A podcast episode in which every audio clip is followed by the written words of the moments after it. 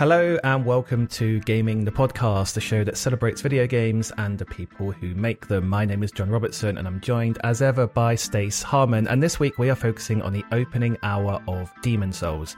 What makes it great, what makes it so memorable, and what makes it work so well. This is the second show we've done that focuses on the opening hour of a specific game, the first being Metal Gear Solid 2, so do go back and check that episode out. Uh, so, Stace, we've both played the opening hour of Demon Souls again, uh, and to be clear, we replayed the opening hour of Bluepoint's remaster remake of Demon Souls on PS5. Uh, so, yeah, what are your thoughts of the um, opening hour? I suppose actually, what what constitutes an hour for you? How far mm, did you get in an yeah. hour? Okay, so yeah, this was going to be the thing I was going to kick off with because the opening hour, unlike other games where an hour is kind of a distinct point. The opening hour of Demon Souls or any Souls game is very heavily subjective. Um, it depends how how much experience you've got with the game and, and I guess how good you are at it and how far you can get. So the opening hour for me was starting from uh, the tutorial area, um, kind of the prison area, and then going through the Nexus, um, going through um, to the castle, the gates of Boletaria, um, Archstone, and working my way through that. And I reached the point where you see the dragon uh, for the well, the first time. You see it earlier on in, the, in a cutscene, but you kind of meet the dragon for the first time on the bridge, uh, and it does what dragons do and breathes fire and immolates everything. Um, so that's a little bit, I don't know, a few minutes, I guess, before the first boss. I didn't get quite as far as that. And I would say that I only got that far in that amount of time because I did play the original Demon Souls and completed that. And a lot of my experience of that kind of came rushing back as I played the first hour of this. I was surprised nightmares. by how much of the layer the yeah, nightmares came rushing in back. in crystal PTSD clarity. Um, yeah, I was surprised by how much I remembered without remembering it. that makes sense. Uh, mm. Uh, like, there's an enemy around this corner. Don't go up this staircase because there's going to be a trap and all of this sort of stuff. Um, and I know that the first time I played Demon Souls back in, my goodness, 2009 or whenever I first played it, um, I wouldn't have got anywhere near that far in, in, an hour. But yeah, for this time around, on kind of the second time of asking as an experienced player of the Souls games these days, uh, I got to that point with the dragon breathing fire and just getting past that and kind of opening up the first boss bit. Yeah. So how does that compare to where you got um, in your first um, hour? It's interesting. So you did you say if you died in yours or not? I, uh, I didn't. I did, and uh, that certainly wasn't the case the first time I played. I, yeah, no, I didn't. I didn't die in my yeah. in my opening hour, which I was kind of surprised by that as well. Actually, that I didn't. These games are meant to be hard, aren't they? uh, yeah, well, some some say that maybe we've just got good. But the um yeah, so I got five so in I, I cheated a bit. So in about 70 65 70 minutes I defeated the first boss uh well, the second boss I suppose, the the phalanx sure. box boss. Oh yeah. Um yeah. the one that you the one that you unlocked. Um yeah. so but yeah. I died twice in that time. And so I I must just play so faster. You, yeah.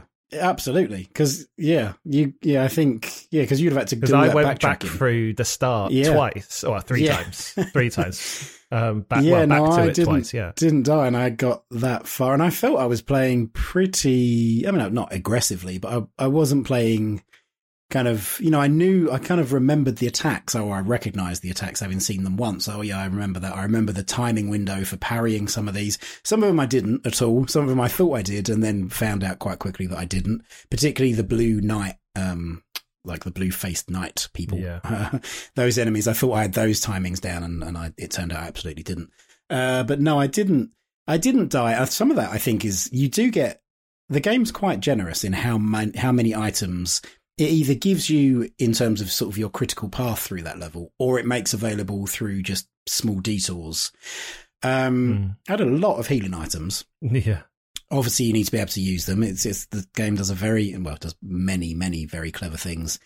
But that risk reward of it takes a certain amount of time to use a healing item. It's not an instant thing. There's an animation that goes with it. It actually requires a, a you know a uh, ingesting of this herb.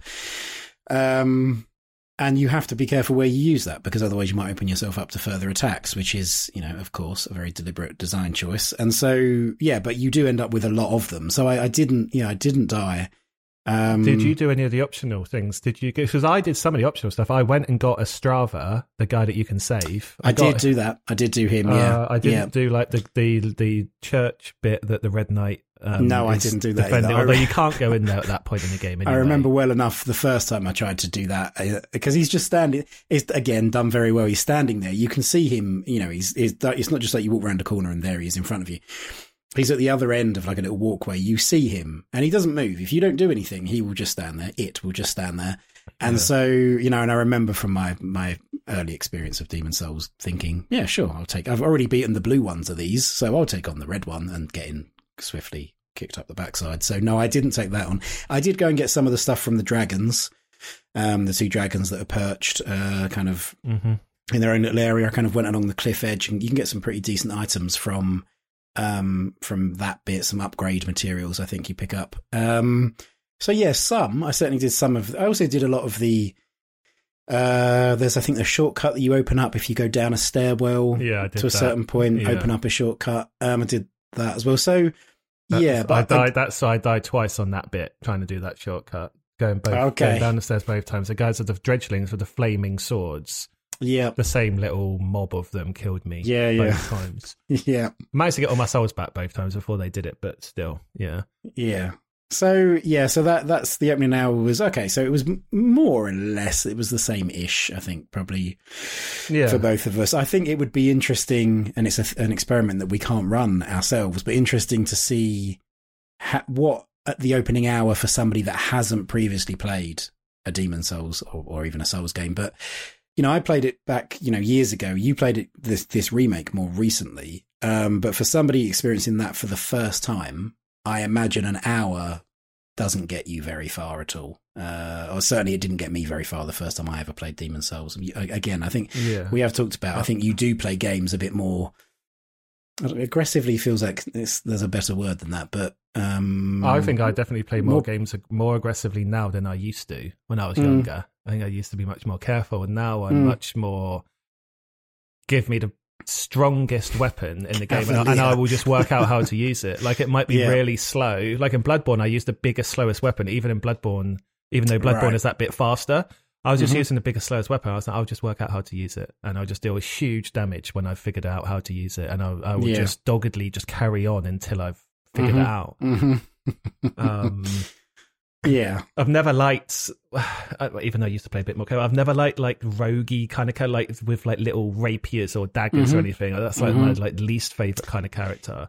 yeah. I Um, don't see. I, I'm yeah. I'm the same on that bit. I'm not one. I do like to be pretty nimble. I don't like the basically. I don't like that that whatever the armor is, where you get to a point where it's actively um or demonstrably slowing down your rolls. Like Yeah. that's not a thing that I'm interested That's in. horrible. I stay the other side of that.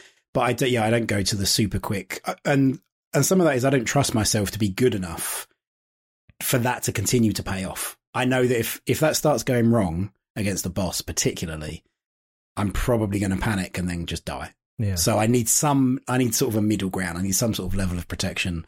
So I was the hunter. I chose a hunter who who starts with an axe and a shield uh, and a bow. Mhm. Um, and the axe is, you know, it's a pretty hefty weapon. The animation for that is particularly on the, on like the, when you successfully parry or when you get behind them and you get that little sort of kind of canned animation of doing it. That's quite slow, that f- for the axe, um, which, you know, has its, again, its own gameplay, uh, sort of consequences or things you need to consider. It can have benefits though because it stops other attacks. Well, it stops you taking damage from other attacks during the animation. yeah. If you can pull that off when you're surrounded, it does. Yeah. There's like a, Although, Yeah, although that can work against you because there are some frames of animation at the end of it or as it stops where you're still not fully in control of your character, but you are open to damage, Right. and that can Right, mess you up. So yeah, so it's a trade. So the so yeah, the opening hour for Demon Souls for me, that's kind of that that's what it means. Though in this instance, on this particular occasion, that's what it meant for me to get to that Yeah. point. So, so Um, what's your um? I don't know what your takeaways from the opening hour. I suppose that's why we're Yeah. here. But um, and Mm. and it's not just. I suppose it's not just. I mean, let's let's concentrate mainly on Demon Souls. But I think it's important to point out that this is the opening hour of a Souls game as well. Oh, opening hour of, all, of all Souls games, all Soulsborne games, Yeah. whatever. Yeah, Um, so Um. So yeah, Yeah, it well- does some things that are prevalent that continue throughout all the games. Yeah, Um, and there's a there's an education element here, of course, as there you know as there is with any with any game. There is a tutorial here. You know, the the prison section. Um, the tutorial in the sense of here's some messages on the ground from the game. You know, hard baked into the game that tell you that R two is a heavy attack and R one is a standard attack, etc. There is a period of play where you are told a bit of information and you you take the information on board and then in probably invariably you try that out you learn how to parry and then probably the next thing you're going to do on the next enemy that comes around the corner is oh i'm going to try and parry this this enemy Yeah, I nailed Um, that on my. I'll, I'll, I'll add the bit in the video right now where I nailed the parry first time after getting the message, which I was quite Perfect happy timing. about because I didn't use a shield very much when I played through this game properly. Yeah see i i would definitely i would go definitely go the shield route and i will carry on playing it now because as i mentioned i haven't played through this remake remaster uh yet. I started it and i but i haven't actually done it. So and I, I think i will continue with the character that i've got and they do come with a shield and that's the thing i enjoy the most about the shield in a similar way with bloodborne is those that stagger kind of animation that you get and then you get to kind of close the distance and uh, go in for a killing blow. Um so yeah so there is a tutorial um which ends with a vanguard demon which you fight in a very small area it's very deliberately curated of course you fight in a very small area there's not Like, a lot of room to move I always think like, why is he hanging out there? Like it must be so uncomfortable for him. He's basically the width of the room. He's got well, yeah. I mean, maybe Like, what a place maybe he's to a live. prisoner. Maybe he's a you know. Maybe there's a there's like a, a sad narrative that he's a prisoner and his sole purpose is to kill heroes or something. Um, but yeah, I went into that fight.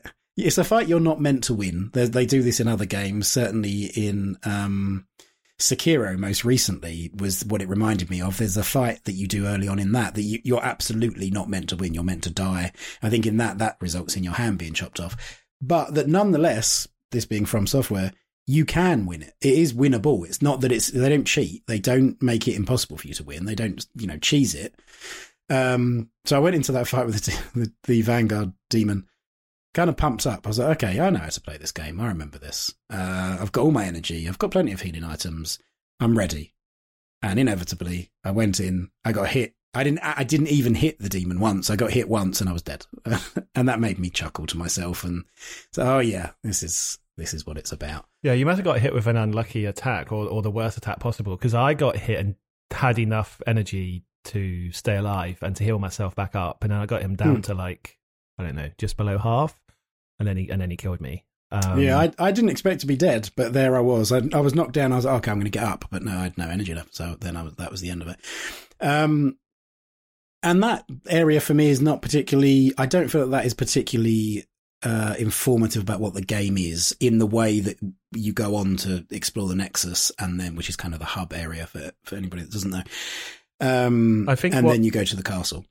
Yeah, I think what that open tutorial section does, up to and including the Vanguard Demon, though, is it is it teaches you that you're going to die, right? Like like you say, you're expected to die on that Mm. on that on that fight. So it teaches you that dying is not necessarily a bad thing because it immediately teaches you that dying leads to progress in that in that instance. And I know dying doesn't directly lead to progress progress elsewhere in the game, but in a way it does in the sense that you're you're encouraged to explore and experiment and take risks to an extent. Um and act in a way that wouldn't just be typical um you know path of least resistance just do whatever's easiest in front of you. I mean so you can Yeah. you can kind of play like that.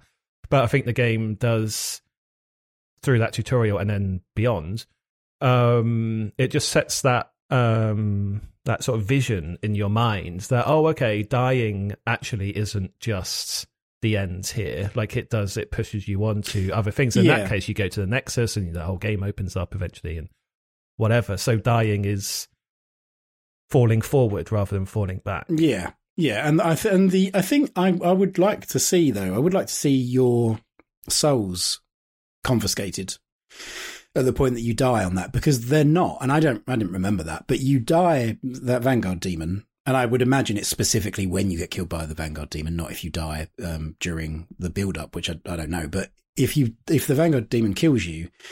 you go to the Nexus and you keep whatever paltry amount of souls you've collected to that point, you know, a couple of hundred maybe. Um, and I think, I think there could have been a thing there that you, you lose those and it teaches you that, you know, there's the slight sting of, I've lost that. And at that point, you know, you don't know that 200 souls isn't a lot. It sounds like a lot. um, yes, yes, absolutely nothing. But yeah, so you keep those as you go through to the Nexus. But so the, so yeah, that's, that has a certain, uh, value, a certain interest, but the, it's the fact that, you are them free. The thing that I, I enjoy a lot about Demon Souls, and I'd, I'd forgotten a little bit, but it came came back to me quite quickly, was the pacing of it and how much you are left to your own devices to explore and to push into the areas that you want to push into, and that includes kind of being able to see an area from a vantage point and thinking, okay, there's a bunch of enemies there. I'm going to go and I'm going to actively choose to go and take that on or not, or I'm going to go and look for another way, or maybe I need to take them on, so I'm going to make sure I'm stocked up first. There's a, you're given a lot of information through deliberate design and not the, you know, what might in other games perhaps be a bit of like hammy dialogue with, oh, that looks like a really tough area. I need to prepare. You're not told any of that. You're just, you know, you're shown, not told. Um, yeah, and you're and only think, shown if you look as well. Yes, yeah, the, yeah. It's very much so. Like the information is there in a lot of areas in Dark, uh, Demon Souls. The information is there, and it's up to you to interpret it, to see it in the first place, to determine what to do with it, if anything.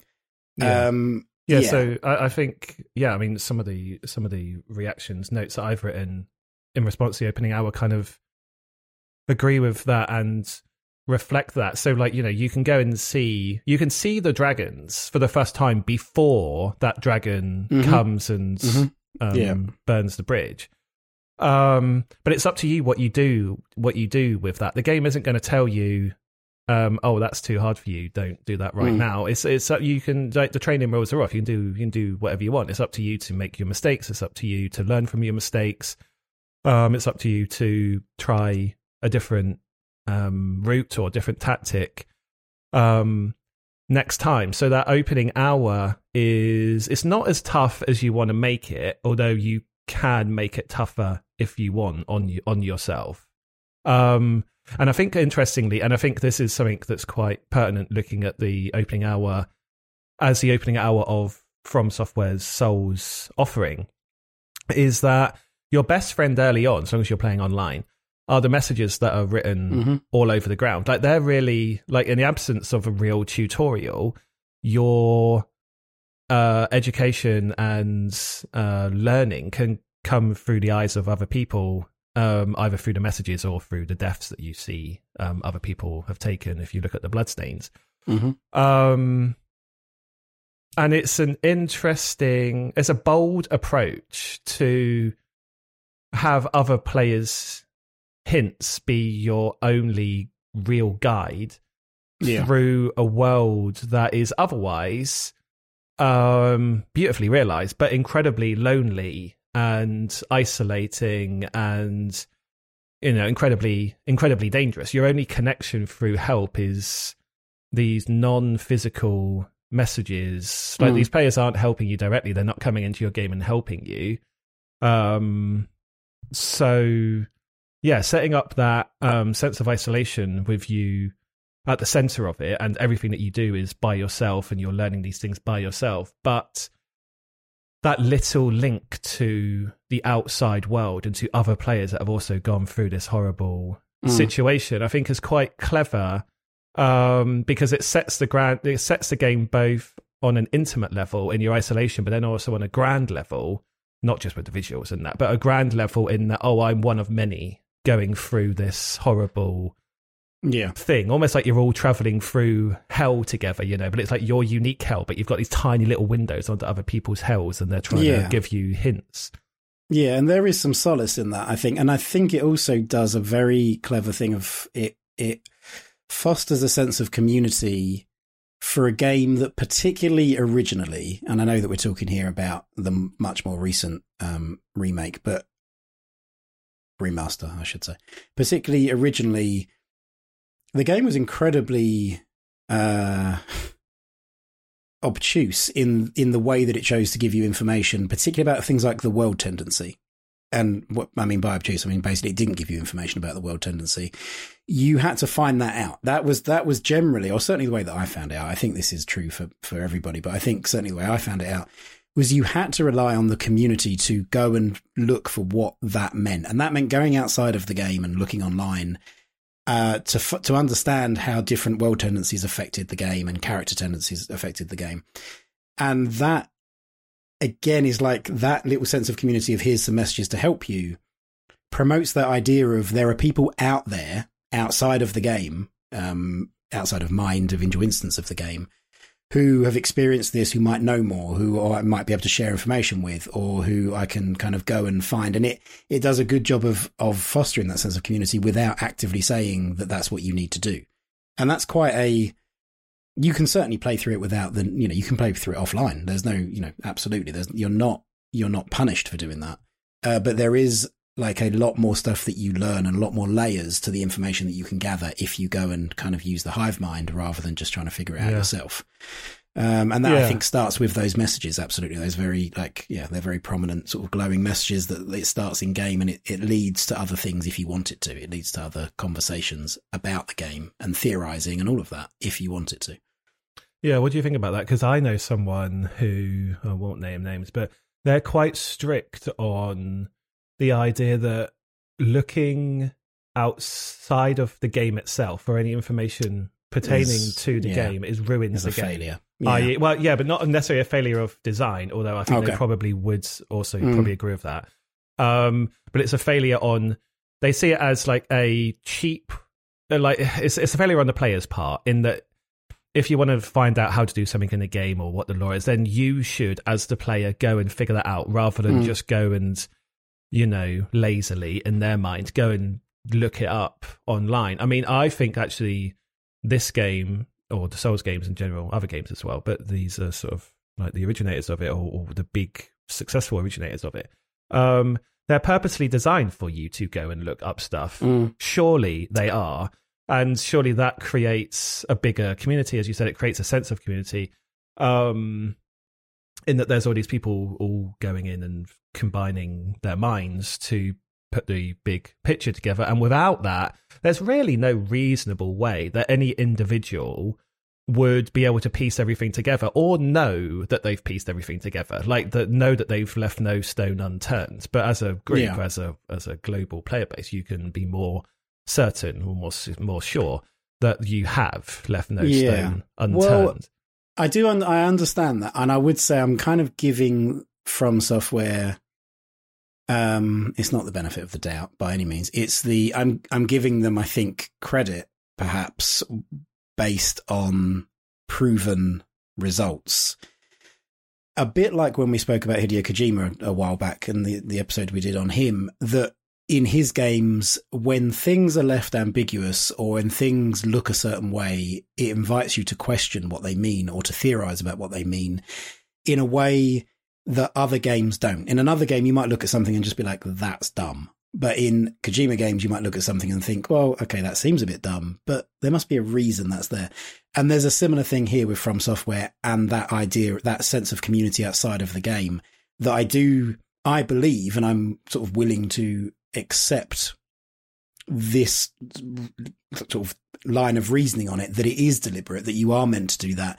But i can see an example i absolutely can think of examples where if if that were how it was set up that you have to go and find this information outside of the game online that can definitely look like and can be in some cases bad design or lazy design or like you're cheating or like you know there's definitely a darker side to that but in this instance with From Software, I believe that it's a, a deliberate attempt to foster that community that that starts with those messages because they don't need you know there's a reason that that system is in there. There's a lot of like system generated messages. There's a lot of those hard boiled messages that are there yeah. like in the tutorial that say r2 is a heavy attack. They're not left by other players of course. Um, but the fact that the community kind of bands together and then there's the rating system and you can say whether it's a good message or a bad message or helpful or not helpful. Um, I think it starts there and then it invites that going and seeking those. It's almost like, for me, it's almost like going and seeking out those faceless anonymous kind of contributors or those those fellow people that have gone through this with you and and talking with them and then learning more stuff along the way. And I, I, I can see that. Yeah, if you have to, I think if if it was stuff where if you don't do X, then you're going to miss out a big part of the game, and the only way to do X is to go and find that out online. That's one thing, but the game is complete in and of itself. If you play offline and you never speak to another soul, that wasn't deliberate, about your experience, your experience is still complete. You've still had a complete Demon Souls experience. There's no it's not like, oh, you've only seen half the game. Yeah. It's just there's more to it if you choose to go and kind of search that information out. So that's, yeah, my take on it is that it's a deliberate thing. I give From Software kind of the the credit for that, I guess, um, rather than viewing Yeah. it as a negative. So sort of like based off well, kind of related to to that that sense of community. Like I despite that, I think the opening of the game um it's quite um it's quite lonely and I know I've said that before, but it's quite it feels Mm. and it almost feels like quite sad as well, right? Like the Mhm. game, like the Maiden in Black, the other people in the Nexus, you, like just the visuals, the music, um, the whole Mhm. world seems like it's sort of, I don't know, like weeping, like crying for itself or for whatever you don't know in the first hour. But It's not um, a triumphant hero story start, is it? It's like you start down. I mean, you you start dead. You start downtrodden. You start in soul form. Uh, you start. You know, yeah. It's not. I don't think it's meant to be happy. I think. Yeah, you're right. It is. It is sad.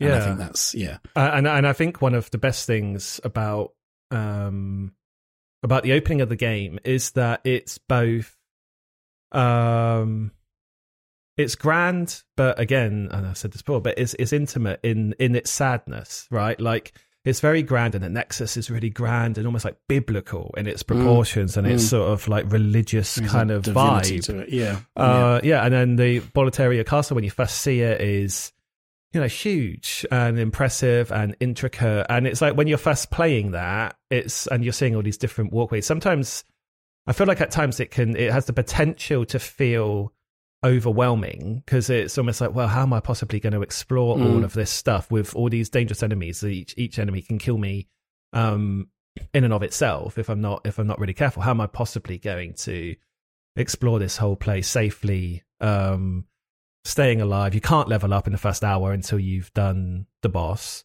Mhm. Um, but even with all it doesn't it doesn't ever feel overwhelming, and that's partly due to the pacing and the way that they like put enemies in front of you in the fir- in the opening areas. It's quite generous. I was going to say the word generous, but this is hard because it felt generous for me as a veteran player playing it again. It's like, oh, this Yeah. actually ain't that. It's not that hard. Um, but for new players, obviously it is. Um, but even uh, I think the thing that makes it feel like it's not overwhelming too much, too overwhelming, is not only the enemy placements and they're not too savage, um, but also, but it, I think it is that sense of it is like that sadness that the game almost has, and like your character and the people that you talk to have, and you know Strava when you meet him, like he's not like, "Wow, thank you so much for Mm. rescuing me." Mhm. He's like, you know, he's really like dour in the serious, um, and that sadness and that seriousness that all the characters have, and they're not getting ahead of themselves. It kind of uh, even though in terms of world design and level design and visuals, it's really grand and overwhelming. In like emotion and sensation and vibe that it gives you, it's really like grounded and you know not getting ahead of itself. So it never feels. It, it almost feels not low key, but but you know like kind of down to earth all the time. Yeah, I think yeah, and the the design of the castle, I think, definitely feeds into that. There is like a past glories feel to it. Yeah, there it feels like, a, lived it. It feels like the, Yeah. the- you know this is a formerly great civilization. Yeah, it's it's not like- great anymore. Yeah, Mrs. Havisham's, you know, grand house that's sort of actually you look a bit closer and it's all a bit decrepit and a bit ruined. And yeah, and I think the having you play through in soul form as opposed to like your human when you've got your body form for a large part of that is quite a formative thing both in terms of narrative and in terms of what it teaches you about the game because it I think it takes it away from making it feel like a hugely negative thing or a lesser state. I mean, you have less health when you're in soul form.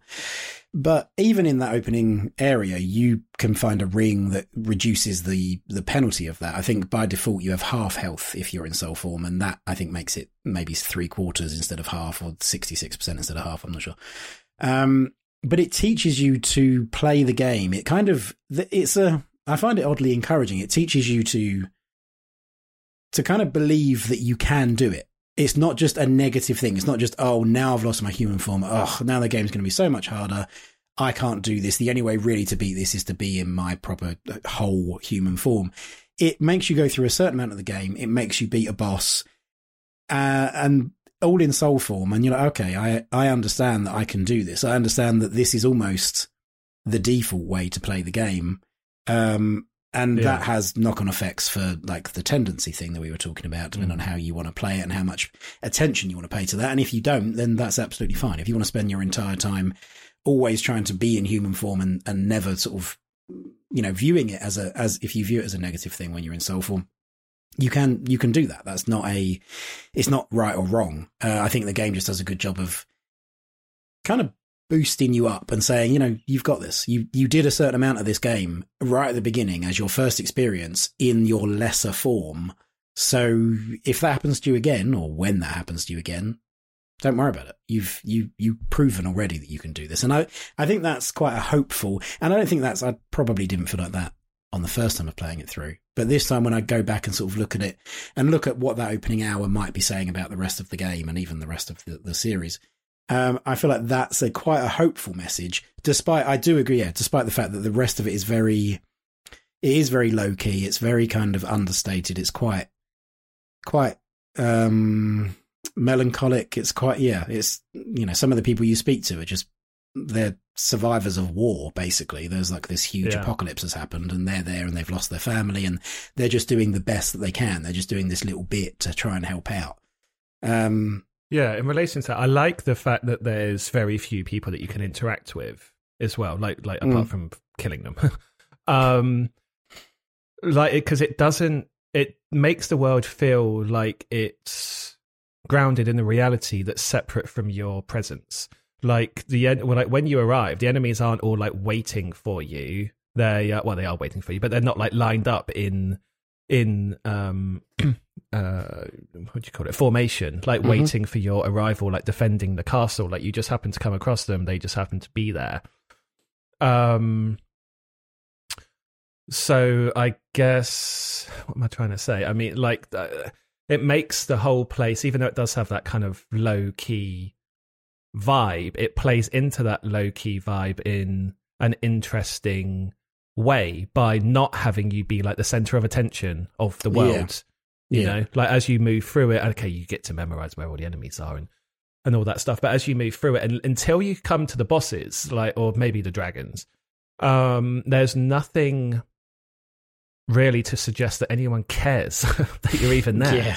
Apart from the people yeah. in the Nexus, like the Dreglings or the the Blue Knights, the Blue Eyed Knights, or whatever. They couldn't care less. They just see you whenever you come across them um, and then they'll react to it. But they, they don't they're looking for you. They don't see you as any special individual that they yeah. need to sort of take a certain shine to or sharpen their weapons for before you before you arrive. So it makes um, you're not the hero. You're just a person. Yeah, you're yeah. just another person come to try, you know, to either to try and grab souls or to be a savior. Um, yeah, I and I think that makes somebody in the Nexus talks about. It's like, yeah, what you know, here's another one. Like, what are you? What you know, yeah, are you here for yourself or for for others, kind of thing. Yeah, and I think that makes each area of the game feel more feel more interesting because it doesn't feel like it's pandering to you. Although obviously in its core design, it is it's a one player game. Um, and if you don't do it, if you don't interact with it, then the game is kind of dead. But I don't want to get too, you know, philosophical about it. That may but, be the case. But, general, um, yeah. but it makes it specifically the opening area. And I think Boletaria is, uh, I don't know, is it like the best area in any Souls game? Like it might be. Like I think it is just like oozing with personality. It's one of the most memorable, I think. Yeah, sure. Like that yeah. first vision of it, and it's so tall yeah. in front of you, yeah. and it's like, whoa, okay, this like before you've even before you've even swung your sword, and I know you've already played through the tutorial, and you might have found that difficult and and died, but if you skip the tutorial, which you can, can you skip the tutorial if you've never played the tutorial? I before? don't know if you. I was given the option to, but I have played previously played, so I don't know. I don't know if you can do that if you Yeah. uh, if you've never done. Um, but your but your first vision of the game of the game worlds proper is you know just that giant, however Hmm. many stories that castle is, um, and then you spend the whole of your most of your first hour going all the way to the top, winding all the way to the top, unlocking a shortcut if you want to or if you find it, um, and then having to go all the way back down again and defeat Mm. that defeat that boss on the way down as well. I know it's slightly after where you played to, but on the way back down, after you go past the dragon, the burns the bridge, Mhm. kills most people on it. After that, you then just you pull the the lever and the gate Mhm. opens up and the and the boss is revealed. Um, on the way down, that if you go if you carry on, you can turn back, I think, and go back the way you came. But if you carry on and go down those stairs, you come across the hoplites, those little blobs with the big Yes. shield and the spear that Yeah. that cover the the first Yeah. boss. Um, and I know this is quite bait. It's quite a an obvious thing, and lots of games do it. That they'll put like little MIDI versions of the bosses, or Yeah, mini versions of yeah, like Yeah, oh, here's a yeah. move that's similar to what the boss has that's coming Mm. up. But I think putting those hoplites, even though the boss itself is quite easy, but but we'll come to that. But the the hoplites being on the stairs on a narrow Mhm. little passageway Yep. with their shields, and they're just so have to get awkward and horrible. Yeah. Yeah, I Yeah. ended up using a flame flask, a oil flask, whatever they're called, on, on Yeah. one of them, and then the second one is actually a bit easier to sort of sneak around and oh, not sneak around, but you know, hop around and and Yeah. kill them from behind. And once you get them from behind, they're they're easy. But but that the the awkwardness with which you have to tackle those opening hoplites and then you see like 50 of them surrounding the Yeah. phalanx it's like oh no mm, like Yeah. what am i what am i going to do here so it's a it's a clever well it's not clever necessarily but it's a good piece of foreshadowing for the boss in that before you've even faced the boss even though it looks ridiculous and silly that mm-hmm. boss Mhm. you see all those hoplites and you're just like oh god and you're just dreading it before you've Yeah. even before I mean you've had a little out taste. You've had a little taste of what what it is to t- face one of those, and you just do that kind of mental calculation of well, that is like that times yeah twenty or fifty or however many of them, many of them they are. Yeah, I mean, it turns Yeah. out you can use fire on it, and it's spoiler. You can use fire on it. It's pretty easy to kill. Um, but I remember, I mean, and, that, and that's what I did. I used fire on it this time. But when I first played that, I must have I died a few times before absolutely. before um, figuring out that fire was um, was the way to go. I think it, yeah, that also that very short but specific passage of yes, you open the you open the gate, uh, you've got access to the boss now. But even there, I think that the Boletaria Castle does a lot of teaching you stuff, and, and that's obvious. But it does a lot of like you have to go there first. You can't go through another archstone before you've gone and done that bit. And the reason for that is because despite the fact you've just done a fifteen or twenty minute tutorial, that is the real tutorial. That teaches you so much about the game in terms of it gives you kind of courtyards to fight in and corridors to fight in. You learn either explicitly or whether you're paying attention or not is another matter. That's what we touched on earlier. This idea that the game gives you information if you're willing to accept it or even um, digest it. It shows you that if you're in a corridor and you're you're swinging a weapon like an, an axe, you're going to have problems because you're it's narrow and you're going your weapon's going to glance off the wall. You learn that stuff, and that's a that's important. Like that's an important thing that the castle teaches you in that environment where they've got control of. You have to pass through this area. This is what the well. This isn't necessarily what you're going to learn, but this is the information we're going to present to you. Whether and it's up to you whether you whether you do learn. I guess whether Yeah. you take that on board.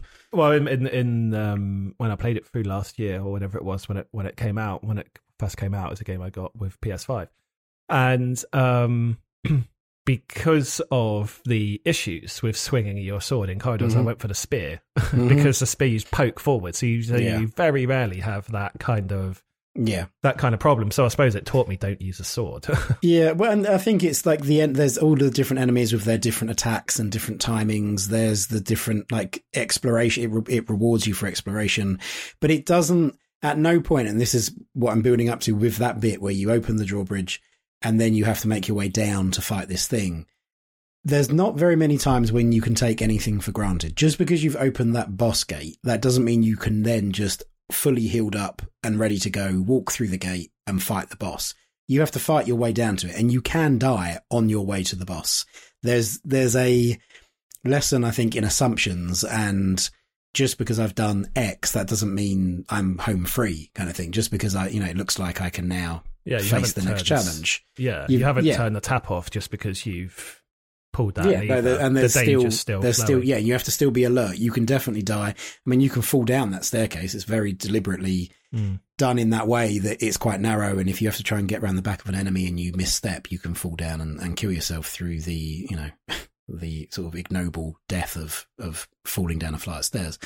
So yeah, there's a lot that you're taught during that, that first hour or so. Um, or again, a lot of information that you're presented with, and it's up to you to learn from that or not. Uh, that I think that's the, that's one of the, you know, I really like those kinds of tutorials where you learn through doing, not just through reading that X is to jump and, you know, R2 is to attack, whatever. Yeah, they're just easier to remember as well. Like yeah, well, it's, sometimes, like 'cause you've lived the JRPGs, lesson rather than just read it, right? Like you've Yeah. actually, oh, I understand now that if I swing this here, then this is going to happen, or if I, I need to be, you know, it's yeah. There's more. Yeah. You learn more through doing than you do through just reading the I mean, instructions. I, I love JRPGs. I, I play them, but I mean, gosh, the way that they do tutorials, so it's just like walls Mm. of text, and it's like, God, you expect you to remember all of this? Like, yeah, just yeah, put me in front of something and let me use it, and then yeah, and then I'll I'll find out how it works.